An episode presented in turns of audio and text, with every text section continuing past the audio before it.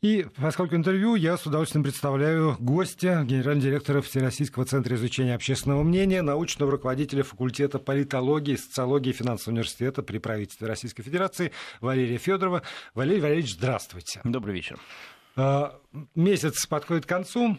Мы с вами можем подводить некоторые итоги этого месяца. И один из самых главных итогов а, января – это, как, как ни странно, итоги каникул.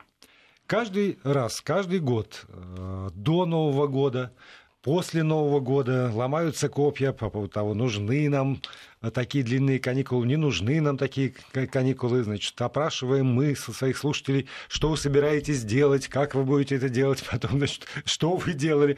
От этого, с одной стороны, наверное, все утомляются, но я думаю, что для социологов, которые каждый год занимаются этим вопросом, картина э, дает ну, и поводы для размышления тоже. Вот в этом году вы, как обычно, подвели итоги длинных новогодних каникул. Можно ли делать какие-то э, выводы относительно, ну, в динамике относительно того, как, как жили, как живем, как будем жить, может быть? Э, безусловно. Главный вывод – это то, что у нас сейчас на такие длинные каникулы уже денег не хватает. Вот. Э, на основании чего я об этом говорю? Мы каждый раз задаем вопрос, удовлетворены ли вы тем, как провели новогодние рождественские каникулы или нет? Вот, задаем этот вопрос уже 13 лет. И э, в этом году мы зафиксировали самый низкий, самую низкую долю удовлетворенных. Вот. Никогда такого не было. И вот опять, как вспоминается Виктор Степанович э, Черномырдин, 69% сказали нам, что скорее удовлетворены. Вроде бы много, больше двух третей опрошенных, хороший результат, вот, но есть 27%, которые не удовлетворены. И это тоже рекорд, никогда так много неудовлетворенных не было. Для сравнения, всего год назад, да, в январе 2018 соотношение было получше. В плюсе 73, в минусе 22. А, два года назад, в 2017 еще получше. 7, в плюсе 78, в минусе 20. Ну, не буду дальше а, цифирью грузить. А, смысл в том, что не так весело и задорно мы этот Новый год провели, значит, как до этого, несмотря на то, что все-таки это главный праздник, семейный наш, и очень любимый, и обязательно мы в гости ходим, на природу гуляем, катаемся на лыжах, санках, на катке. Вот. Это массовые самые э, виды э, развлечений. Но, но я смотрю, что но, здесь тоже есть да, изменения. Есть изменения. Вот всего мы в этом году делали меньше. И главная причина э, – деньги. Денег у нас в этом году существенно меньше оказалось в кармане, чем обычно. И даже потратили мы меньше, чем планировали и чем в прошлом году. Но не потому, что все вокруг подешевело, вот, а потому что ну, денег не так много, как хотелось бы, с одной стороны, а с другой стороны, не знаем, что будет дальше. Да, то есть, если прогноз позитивный, если ты думаешь, что завтра будет лучше, чем сегодня, а сегодня лучше, чем вчера, то... то можно шикануть, и потом придут. Ну, не всем можно шикануть. Но... Ну, у каждого свое э, понятие да, о том, что да, такое шикануть. Да, ну, вот есть такая возможность. А сейчас такой возможности значительная часть наших граждан не увидела. Кстати, про деньги. Значит, сколько потратили? 13 а, тысяч 870 рублей мы потратили на э, человека. Ну, это средняя цифра, э, значит, за январь 2019 э, года. Вот, скажем, в э, январе 2018 потратили 14 195 рублей, то есть на 200, э, даже на 300 рублей больше. Вот. И это, конечно, не радует. Вот. Это говорит о том, что шикануть не удалось, и расслабиться, значит, ну, удалось, но не всем скажем так. Вот. Э, кстати, еще один момент э, подарки. Конечно, Новый год связан с э, нашим знаменитым ритуалом одарения, одаривания всех, а также получения в ответ подарков от членов семьи, и иногда не только от них. Что дарят? Вот здесь довольно традиционные у нас привычки, вкусы. А, на первое место а, выходят конфеты, спиртные напитки, деликатесы. Мы их объединяем. А, вот в этом году 27%. Все, ненужное. Или быстро расходуемое. Или вредное. Как все да, да. 27% получили от своих друзей и близких именно это в подарок. На второй позиции парфюмерия, косметика, бижутерия 24%, и вот на третьей позиции действительно совсем мало нужное сувениры авторучки, блокноты, портмоне и так далее, 17%. Вот. Ну, чем крупнее, тем реже дарят. Вот, скажем, одежду, обувь 15% меньше. Деньги только 10%. Ну, а про автомобиль, значит, компьютер, путевку. Покажите мне этого человека. Да, таких э, вот во всех случаях меньше 1%. Я знаете, что э, удивило на самом деле в этом вашем опросе?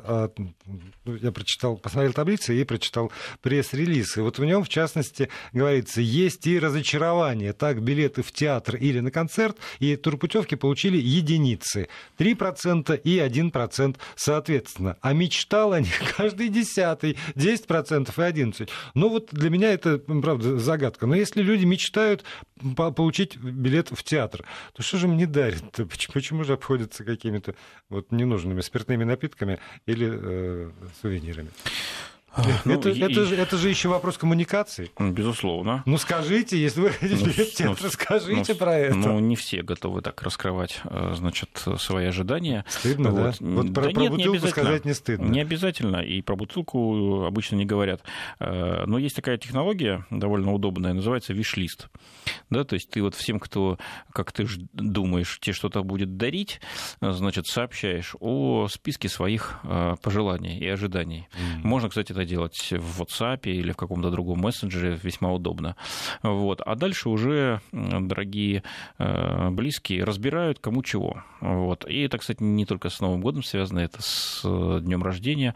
Вот хорошая технология, мне очень нравится, и тогда... Простите, а типа, можно личный вопрос? Да. Вот вы сказали виш-лист, я, я подумал, что я не знаю, вот вы, вас сколько примерно человек одарили на Новый год? Нет, я, к сожалению, не применил такую технологию.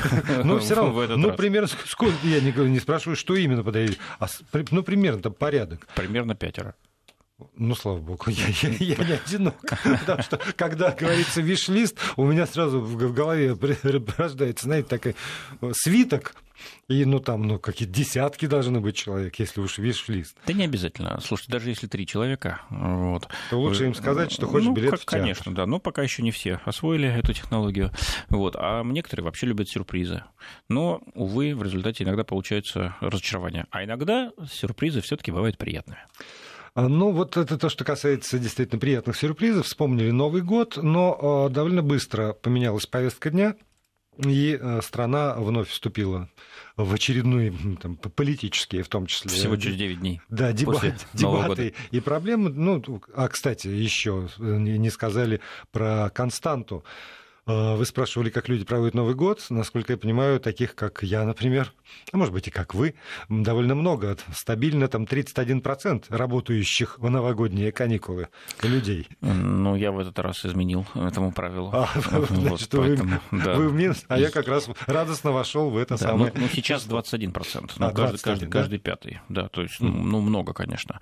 Вот. И это мы замечаем последние 4 года такой рост. До этого был существенно меньше, там 11, 13, иногда 14 процентов. А сейчас каждый пятый. Уж не знаю, с чем это связано. Может быть, с желанием. Может быть, с желанием, может быть, с необходимостью. Может быть, просто по-другому стали относиться люди к работе.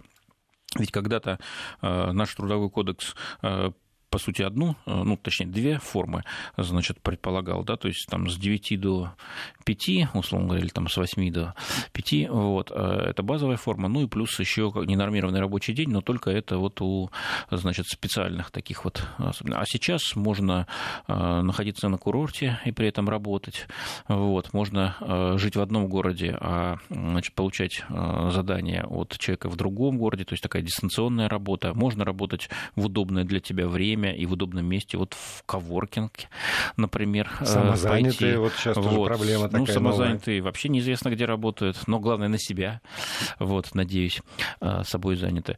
Поэтому само, э, само представление о труде изменилось. Вот, и для многих действительно комфортно работать, значит, в то время, когда другие люди спят или что-нибудь празднуют. Не вот. знаю, ну, я вам честно скажу, что если бы я находился на курорте, и мне бы там нужно было что-нибудь такое сделать, ну, написать, например, или там на говорить, то я бы все равно поставил галочку, что я на курорте, а не на работе. Да, даже если какую-то часть времени отрывает трудовой процесс. Ладно, и все-таки э, к текущей повестке. Для меня собственно, январь прошел Э, под э, флагом сначала подготовки э, к переговорам российско-японским, потом значит, подведение итогов российско-японских переговоров. И ну, понятно, что когда здесь работаешь, то кажется, что в этом и, и есть смысл существования, что называется. Все должны следить. Хотя я сталкиваюсь с людьми, которые удивительным образом как-то проходят мимо даже очень важных для страны событий. И в этом смысле мне очень любопытно ваше исследование по поводу Курильских островов. И э, более того, довольно значительное количество, 79% россиян, знают например, о, не просто о факте переговоров, а даже о э, как бы, сути и смысле этих самых переговоров. А, давайте только расставим точки над «и». О тех конкретных переговорах, которые состоялись в январе, то есть когда приезжал премьер Абе, и затем министр иностранных дел Японии приезжал, вот, э, знают гораздо меньше. А вот о том, что Япония действительно хочет получить от нас э, четыре южных острова Курильской гряды, да, об этом знают вот четыре пятых всех опрошенных. Почему? Ну, потому что вопрос дебатируется уже лет 70 примерно, вот, а активно дебатируется последние 30. Вот, и поэтому люди, конечно, э, значит, информированы хорошо о том, чего японцы ждут. Вот, ну, а о конкретных перипетиях всех этих переговоров, ну, действительно, информированность гораздо меньше. Ну и тогда вот, собственно, э, влияние влияние на людей тех заявлений, которые э, так или иначе звучат. А звучат самые разные. Одни заявления из уст э, российских дипломатов и президента, другие из уст многочисленных экспертов или людей, которые себя за таковых выдают, на всех каналах, всех частотах э, со страниц всех изданий, печатных и в интернете. А влияет на людей? Вот этот, этот очень такой массированный поток мнений, по ну, крайней ну, мере. Все влияет. Вопрос, насколько влияет. Потому что по э, теме принадлежности э, Южно-Курильских островов и по теме мирного договора э, у людей довольно четкие установки существуют, и они сформировались не сегодня и не вчера.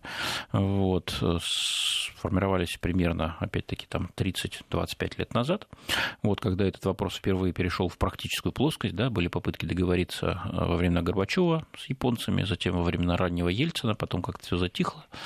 Вот. Но уже тогда позиции сформировались. И сегодняшние наши опросы, они не сильно отличаются по данным э, от, э, от опросов начала 90-х годов.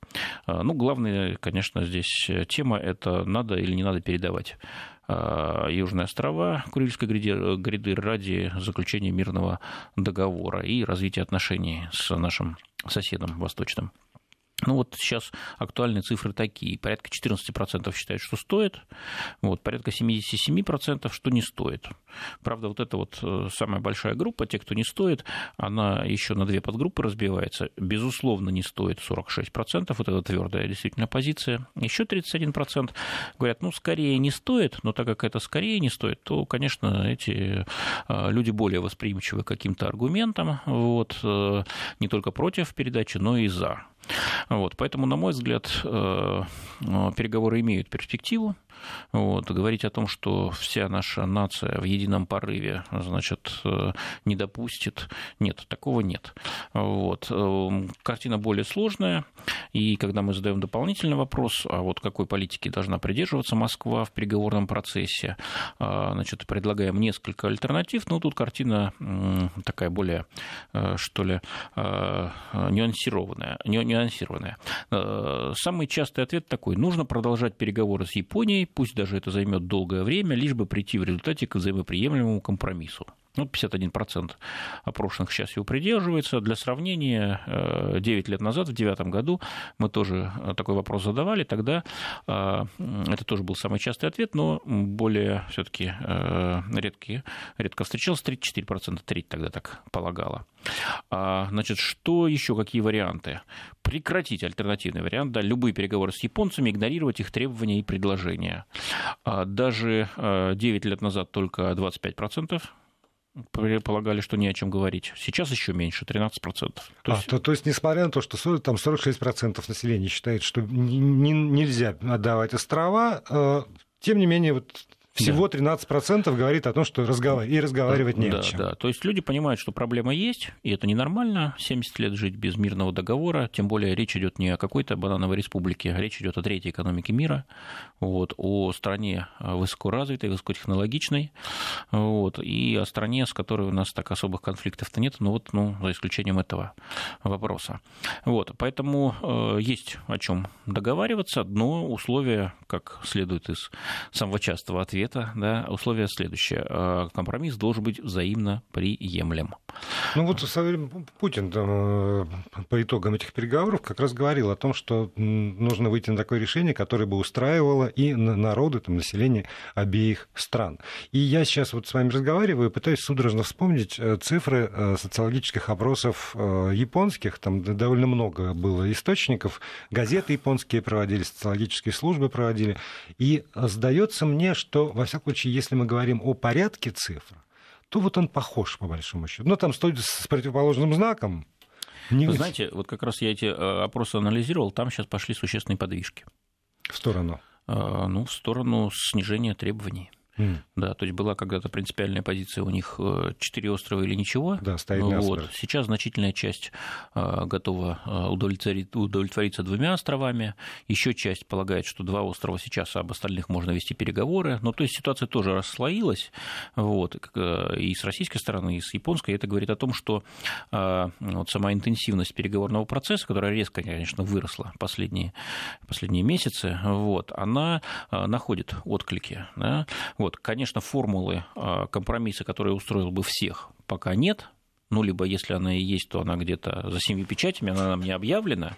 Вот. Но само движение к мирному договору и необходимость поиска этого компромисса и взаимных уступок, вот, она ощущается все более явно. Вот я вам цифры назвал. Вот, доля тех, кто полагает, что надо просто игнорировать все требования и предложения японцев, а, очень невелика, 13%, и она резко сократилась. Вот. А, тех, кто предлагает э, отложить обсуждение на 15-20 лет, оставить это следующим поколениям тоже немного, 15%. Вот. Но с другой стороны, и тех, кто полагает, что надо вот прямо сейчас быстро все договориться, значит, пожертвовав а чем бы, угодно. А как, лишь бы подписать, ну, да? типа, да, договор ради договора. И таких немного, 13%. Все-таки большинство, 51%, э, находится на такой здравомыслящей очень позиции. Да, надо э, заключать договор, но при этом э, все должны быть удовлетворены. Да? То есть компромисс должен быть взаимоприемлемый. А вот из вашего опыта социолога, что значит, вот опять, если опираться на эту формулу президента Путина, решение, которое было воспринято народами и той, и другой стороны. Понятно, что 100% не будет никогда. Будут все равно какие-то крайние позиции. Вот в каком случае э, вы, как социолог, можете говорить, что нечто принимается? Это 86% пресловутых, или три четверти 75%, или для этого достаточно, ну, не знаю, 55, там больше, больше половины. Вот все-таки на, на что можно э, опираться, когда мы говорим о каком-либо решении, даже сейчас можно отвлечься от конкретно там, двух или островов Курильской гряды, а когда мы говорим о том, что э, там, народ, люди, население восприня... восприняли это, и вот нормально можно не ожидать, по крайней мере, там, каких-нибудь эксцессов и решительных протестов. Я бы чуть-чуть переформулировал ваш вопрос. То есть какова цена решения? Да. Вот. И у нас перед глазами э, очень э, хороший пример – это повышение пенсионного возраста. Главная тема 2018 да. года для россиян. Там в начале 90% было против э, предложения повысить. Затем, когда э, президент скорректировал э, значит, формулу, в том числе понизив возраст для женщин и ряд других еще изменений внеся, значит, количество оппонентов снизилось, но до 80%. Вот. И тем не менее, мы не увидели никаких бунтов, мятежей, даже сколько-нибудь э, многочисленных а, протестных акций не было. Вот все оппозиционные партии обещали нам устроить то горячее лето, то горячую осень. В общем, и то, и другое не состоялось. То есть общество приняло это решение, но конечно, не в восторге абсолютно. Более того, э, значит, снизились рейтинги э, органов власти, партий. Вот. Э, и, в общем, такое послевкусие достаточно негативное. Это, это цена решения. Вот. Но президент сказал, что, по его мнению, это правильное решение, и со стратегической точки зрения нам лучше его принять сейчас, чем через 10 лет, потому что придется принимать все равно. Вот это была такая открытая позиция, значит, и общество поняло, и, в общем, никаких действительно эксцессов не произошло. Даже вот. при 80% да. не одобряющих да, это решение. Да, да? да вот, вот так. Вот один из примеров, причем абсолютно конкретный, не фантастический, а вот то, что мы пережили в этом году. Вот. Ну, конечно, внешнеполитические решения должны основываться на а, поддержке значительной части общества, вот. но для того, чтобы эта поддержка была достигнута, нужно говорить с людьми, нужно объяснять. Если мы считаем, что нужно заключить мирный договор, то, наверное, не только для того, чтобы закрыть историю войны, вот, хотя это, конечно, тоже важно. Действительно абсурд. 70 лет ни войны, ни мира, прям по Троцкому. Вот, хорошо, хоть армию не распустили. Вот. А, но надо понять, а какие выгоды, да, какие бенефиты получит э, каждая из сторон. Вот. И, кстати, вы знаете, этот э, вопрос он в Японии тоже активно обсуждается. Конечно. Вот, потому что там мало кто верит, что есть шанс получить все требуемое, то есть четыре острова. Вот. О, так сказать, японцы психологически все больше и больше готовятся к тому, что будет какое-то промежуточное компромиссное решение. Но при и... этом обсуждается вопрос, а какие компенсации могут да. Э, быть да. потребованы или вот, желаемы. Вот. И поэтому, конечно, если и заключать договор, то надо надо понять, э, а что мы получаем взамен. А вот эти люди, которые говорят, э, ну, там, условно, и за или против, решительно за, решительно против, они же объясняют свою позицию тоже. Есть э, какие-то резоны и у той, и у другой группы. И насколько эти резоны тоже серьезные? Но если говорить о э, той группе, повторюсь, она сейчас э, небольшая, порядка 14%, кто считает, что нужно отдавать острова, вот, то для них главный аргумент – это возможность э, построить взаимовыгодные отношения с Японией. Повторюсь, страна мощная, очень развитая, прогрессивная, важная, вот, с разных точек зрения, не только, кстати, с экономической, но и со стратегической. Вот, э, и эти отношения, если они будут действительно прочными и взаимовыгодными, могут очень сильно помочь России. Напомню, сегодня мы находимся в конфликте с Западом, а Япония, хотя и находится на Дальнем Востоке, ну, присоединилась вот, да, и да. санкции существуют, и, в общем, многие проекты, которые до э, Крыма обсуждались и были готовы к подписанию, заморожены на самом деле. Вот, а нам в ситуации э, ну, кризиса экономического нет у нас, к счастью, но и роста особого подъема бума нет. И нам, конечно, нужны инвестиции, нам нужны технологии, вот, ну и нам нужна и поддержка на международном уровне. Вот, если Япония изменит свою позицию, сдвинется в этом э, направлении, то для э, россиян это, конечно, будет очень серьезный э, шаг навстречу. Вот. Если говорить о тех, кто против передачи островов, то тут главный аргумент, что ну, мы этот вопрос решили в 1945 году, решили силой, заплатили за это жизнями наших бойцов. И в общем, с какой стати да, отдавать острова щедро политой русской кровью? Вот. Это один аргумент. Второй аргумент – это страх потому что э, боятся того, что возникнет вновь вопрос о Калининграде, вот, или какие-то как другие прецедент. территориальные вопросы. Вот. Ну, страх иррациональный, потому что все эти вопросы урегулированы договорами, в отличие от э, вопроса Курильского. Вот. Но этот страх есть, и он как бы играет большую роль. Мы продолжим разговор сразу после выпуска новостей. Напомню, у нас в студии генеральный директор Всероссийского центра изучения общественного мнения Валерий Федоров. И пишите, спрашивайте. И мы продолжаем программу. Генеральный директор Всероссийского центра изучения общественного мнения, научный руководитель факультета политологии, социологии и финансового университета при правительстве Российской Федерации Валерий Федоров здесь в студии. В ответ на гневные послания части нашей аудитории могу сразу сказать, что мы в этой программе, и Валерий Валерьевич в частности, э, анализирует результаты Опросов общественного мнения. Да, то есть э, звучат мнения, высказанные нами, с нами с вами, просто людьми, которых опрашивают социологи. И э, все это не, не э, скажем так, не точка зрения или там не позиция одного из нас здесь в студии присутствующих, а э, анализ тех результатов, которые получены в результате опросов населения Российской Федерации. Там, наверное, буйные э, Ой, люди да, пишут да, про Курилы. Да. Да? Про Курилы, про то, что у нас с вами набиты карманы японскими иенами. Нет, знаете, ну, к счастью или к сожалению, но нет. Вот. А, но, да, но все-таки я напомню э, не только энтузиастам, но и всем тем, кто хочет как-то прокомментировать или задать свой вопрос, есть возможность 8 903 170 63 63. Это для тех, кто пишет нам в WhatsApp и Viber. И 5533, короткий номер для смс-сообщений. Слово «Вести» в этом случае надо ставить. И не забывайте, что смс-ки платные, а WhatsApp и Viber, ну, так как вот вы оплачиваете свой интернет.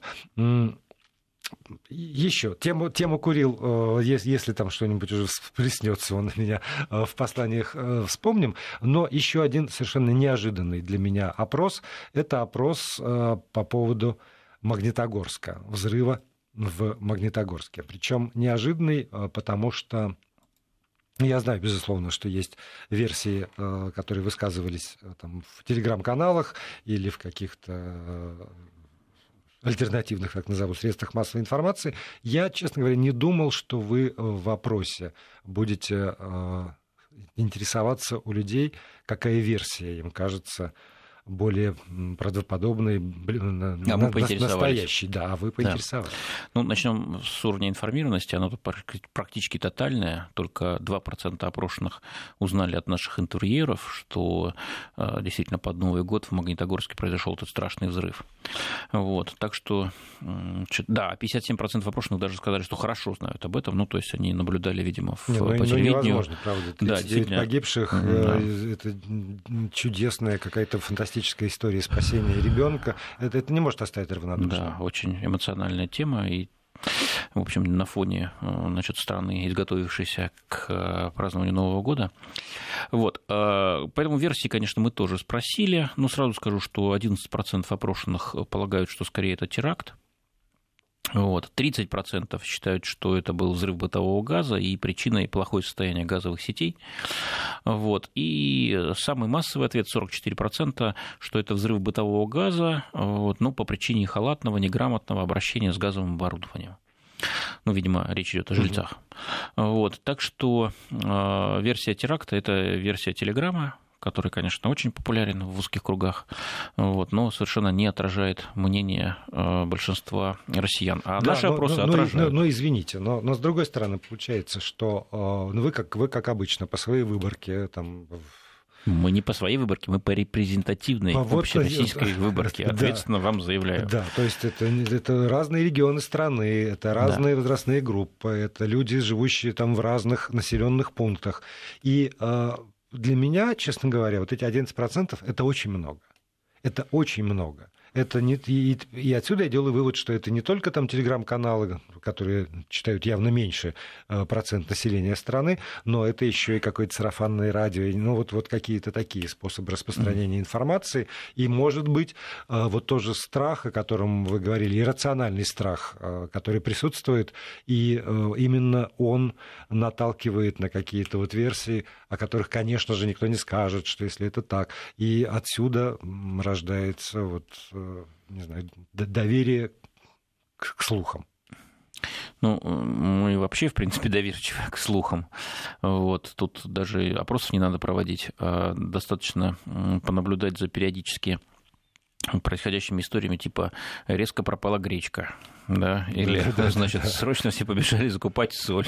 В итоге соли вдруг не оказалось, потому что за, так сказать, три дня был раскуплен недельный запас. Вот. Конечно, сарафанное радио никуда не а, девается, не исчезает, но оно, знаете, тоже технологизируется а, в связи с тем, что а, мы сегодня меньше общаемся лицом к лицу, вот, чем раньше. И активнее общаемся, в том числе с друзьями, близкими, членами семьи э, в интернете, либо в мессенджерах. Угу. Вот, и, соответственно, эта среда, она тоже весьма приспособлена, как выяснилось, для распространения слухов. Этим пользуются всевозможные фейкометы, так называемые, да, то есть создатели ложных псевдоновостей. Ну, а, конечно, вот такого рода трагические события, они э, для э, такого рода персонажей такой питательный бульон. Вот, идеальная среда для обитания и для мгновенного распространения слухов. Поэтому я думаю, что э, тут э, не только естественным образом возникшая версия про теракт, но и поработали э, значит, разнообразные э, выгодополучатели, как мы э, значит, э, ну, фиксируем каждый раз после какой-то крупной трагедии. Напомню, была и зимняя вишня, в прошедшем году тоже было много фейков, вот, и даже поднимался вопрос на государственном уровне, Государственной Думе, да, что делать для того, чтобы а, вот, э, не раздувать панику, значит, э, э, причем с явно выраженными зловредными целями. Вот, насколько я знаю, пока решение не найдено, но проблема, безусловно, есть, и в случае с Магнитогорском она тоже проявилась. Еще вот то, что, то, что меня больше всего, на самом деле, потрясло в этом вашем опросе, это ответы на вопрос, как вы думаете, кто в большей степени виноват в произошедшем. Здесь, э, правда, сразу скажу для слушателей, был открытый вопрос, э, и можно было там, не только один вариант выбирать, но тем не менее. Э, самый большой процент, 20% от всех опрошенных называют виновными жильцов дома. Но я бы, дома... я, бы, я бы еще добавил 9%, которые говорят о владельце квартиры, в которой который, произошел да, взрыв. Да, И, и тогда совсем получается почти... Ну, 29%, да, 20, да почти треть. Но это полностью совпадает с тем, что все таки базовая версия – это халатность в обращении. Вот, неосторожное обращение с э, ну, газовой плитой, да, скорее всего. А можно ли тогда ставить вопрос вот следующим образом? Э, ни для кого не секрет, что после этого взрыва очень мощное государство, прежде всего, по поводу компенсаций. Новое жилье, ну, там деньги, деньги собирали, и те, кто собирал, от души, безусловно, собирали. Но когда 29% говорит, что виноваты сами пострадавшие, значит, они э, не, не одобряют э, вот эту помощь в таком объеме, по крайней мере? Не, одобряют. Речь о чем? Что, э, значит, есть пострадавшие, которые выжили, да, а есть пострадавшие, которые погибли. Вот. И если версия о, о том, что это неосторожное обращение какого-то конкретного человека с газом, вот, то получается, что он сам же себя и наказал.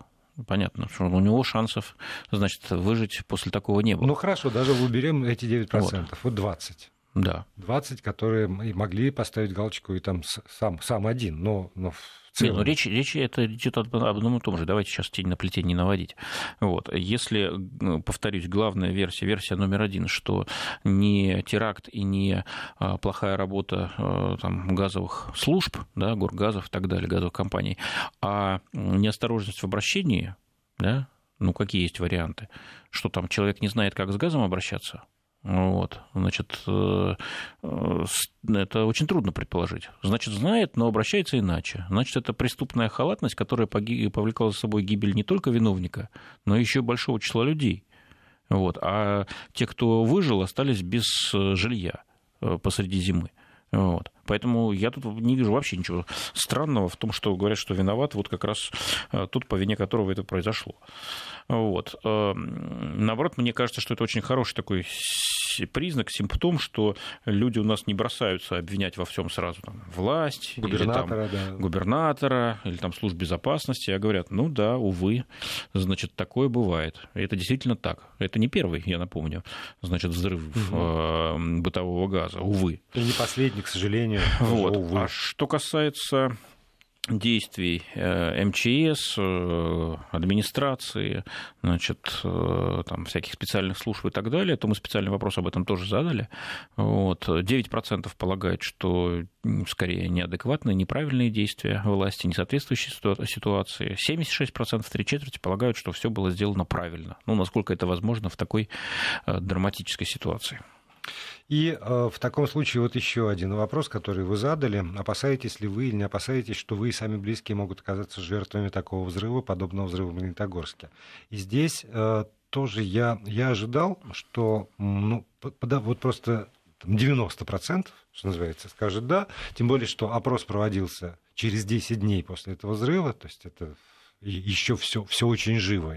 Вот просто совсем такая горячая повестка.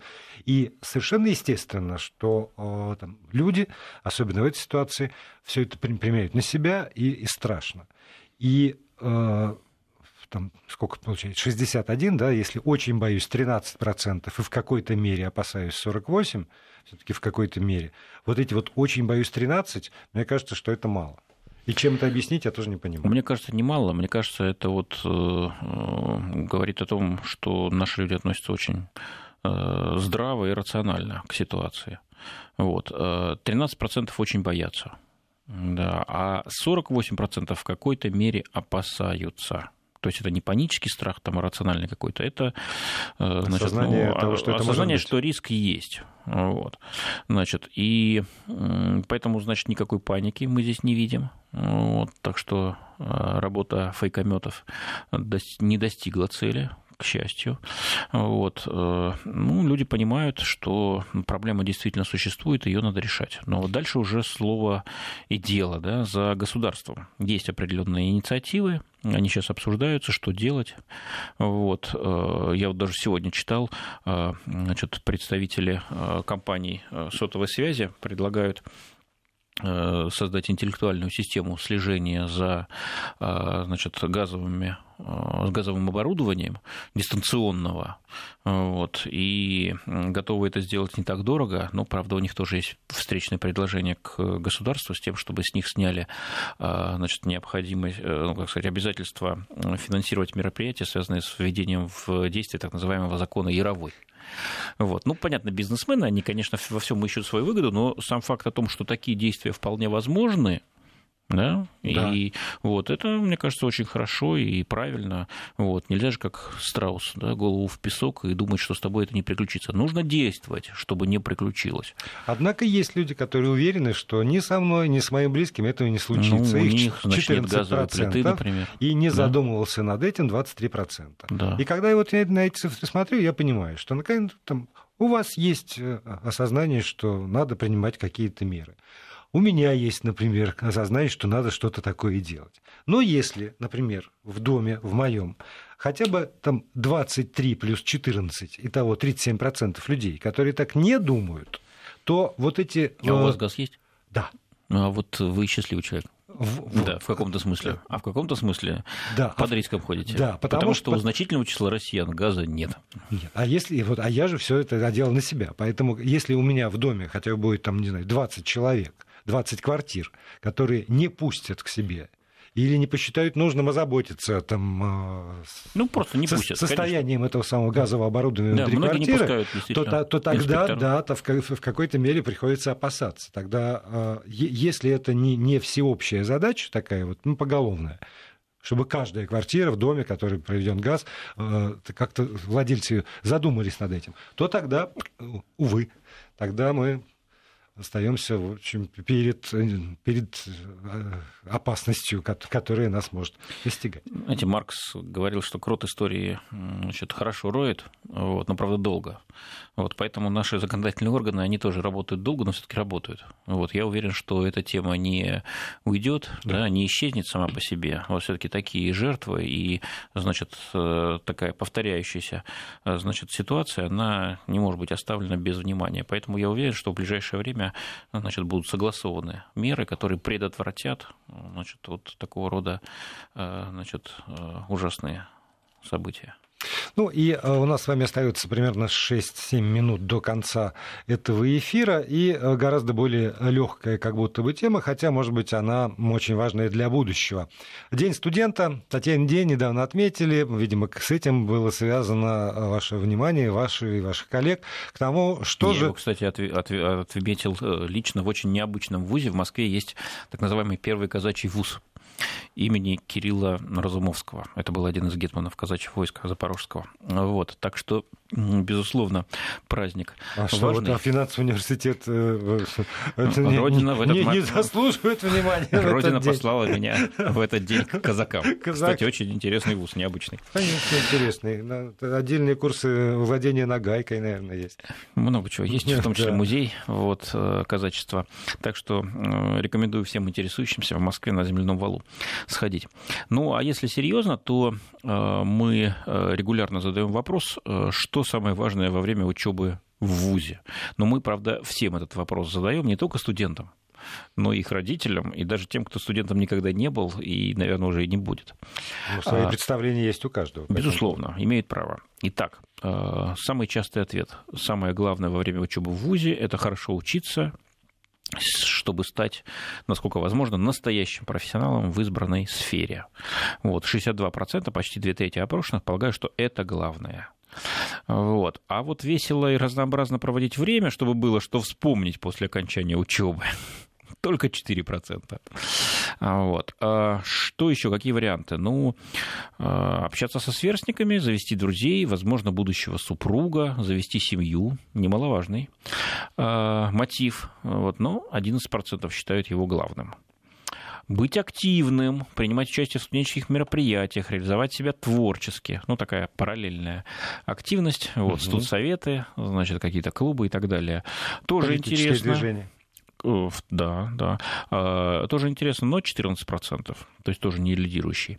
А вот дальше интереснее. Научиться самостоятельной жизни, приобрести навыки взрослого поведения, ответственности за себя. То есть не знания, да, по профессии, угу. и, может быть, даже саму профессию, а именно стать взрослым человеком. Социализация. Да, социализация. Кстати, многие э, практики школы, э, высшей школы сегодня полагают, что это э, все-таки реально главная функция наших вузов, потому что большинство выпускников не идет работать после этого по профессии, а даже если идет, то бросают через какое-то время и переквалифицируются. Но все-таки это уже не те люди, которые пришли в вуз. Это люди, которые сильно изменились, сильно повзрослели и обрели именно навыки хотя бы частично взрослого поведения ответственности за себя. 29 10% таковых. Ну и последний момент, очень прагматичный, и в последнее время он становится все более важным. Э, вот, скажем, в 2010 году 34% э, считали, что это главное в ВУЗе, а сегодня уже 42% это подыскать себе будущую работу, установить контакты с потенциальными работодателями. То есть не просто стать профессионалом в избранной сфере, да, а э, создать, ну, найти себе первое рабочее место. Кстати, не обязательно по избранной профессии, но то, которое дает перспективу, дает надежду не остаться без куска хлеба, а может быть даже и с маслом. Вот вы, э, правда, ученые, в целом замечательные мастера. А я не такой. Художественного слова. Художественного слова в том числе. Я далеко не таков, поэтому я э, у нас э, в приложении Вести ФМ, пока мы с вами разговаривали, завел свое голосование. А, которая совершенно... Чем вы дитя не тешилось. Конечно, антинаучно, но, тем не менее, высшее образование сегодня а, ради знаний или ради корочки. Вот так вот я два варианта ответа дал, и а, результат меня потряс. После того, как я прочитал все, что вот, нам, выводы, к которым пришли э, исследователи-социологи, когда главное это все-таки получение знаний. С изумлением, заявляю вам, эта тенденция появилась сразу и держится, э, несмотря на эти сотни голосов, там и которые прибавляются каждые пять минут. Так вот, 74% проголосовавших считают, что сегодня высшее образование нужно ради корочки. И, соответственно, только 26%, что ради знаний. И э, понятно, что отвечают тоже самые разные люди, которые в это время суток включают радио Вести ФМ. Но вот это вот угнетающая для меня история, что ради, ради корочки, а не ради знаний. Ну, э, учтем, что эти результаты ни о чем не говорят, вот, потому что опрос действительно в отличие от антинаучный, в отличие от наших. Вот. Ну, кстати, спасибо за подачу. Я думаю, мы зададим такой вопрос. Вот. А, и, конечно, все равно эти 74% игнорировать нельзя. Это говорит о том, что все-таки очень многие полагают, что современное высшее образование не дает а, достаточных знаний вот, для того, чтобы... Ну, и, а, Или, напротив, я могу вам сказать, или эти 74% искренне считают, что для, что того, что для того, что чтобы, знаний, да? что, чтобы устроиться на работу, знания не нужны, а нужна формальная корочка, а дальше уже вне зависимости от того, какие знания человек получил, он на месте как-нибудь выкрутится. К счастью, это не так. Вот. вот. К счастью. И, да, и я так понимаю, наше время заканчивается, но я ну, все-таки успею еще пару мин, цифр. Почти минутка. Да, пару цифр назвать. Мы спросили, как вы считаете, насколько сложно выпускникам вузов найти работу после окончания обучения? Вообще получается, что сложно. Конечно. Если бы только корочка была достаточно, то, наверное, было бы легко. А сегодня мы видим, что 20% полагают, что вообще невозможно найти работу выпускнику вуза. Еще 55%, что работу удается найти только с большим трудом. Эта картина чуть более э, оптимистичная, чем, скажем, 10 лет назад, в 2009 году. Вот. Но сдвижки ну, в районе там, 4-5%. Все-таки большинство сегодня э, видят, что трудно выпускнику найти рабочее место, особенно первое. Ну, это нормально, на самом деле. Поэтому мы в ВЦИОМе стараемся работать с не выпускниками, а со студентами еще на Слава... первом, втором курсе. Слава ВЦИОМу. Спасибо, Валерий Федоров.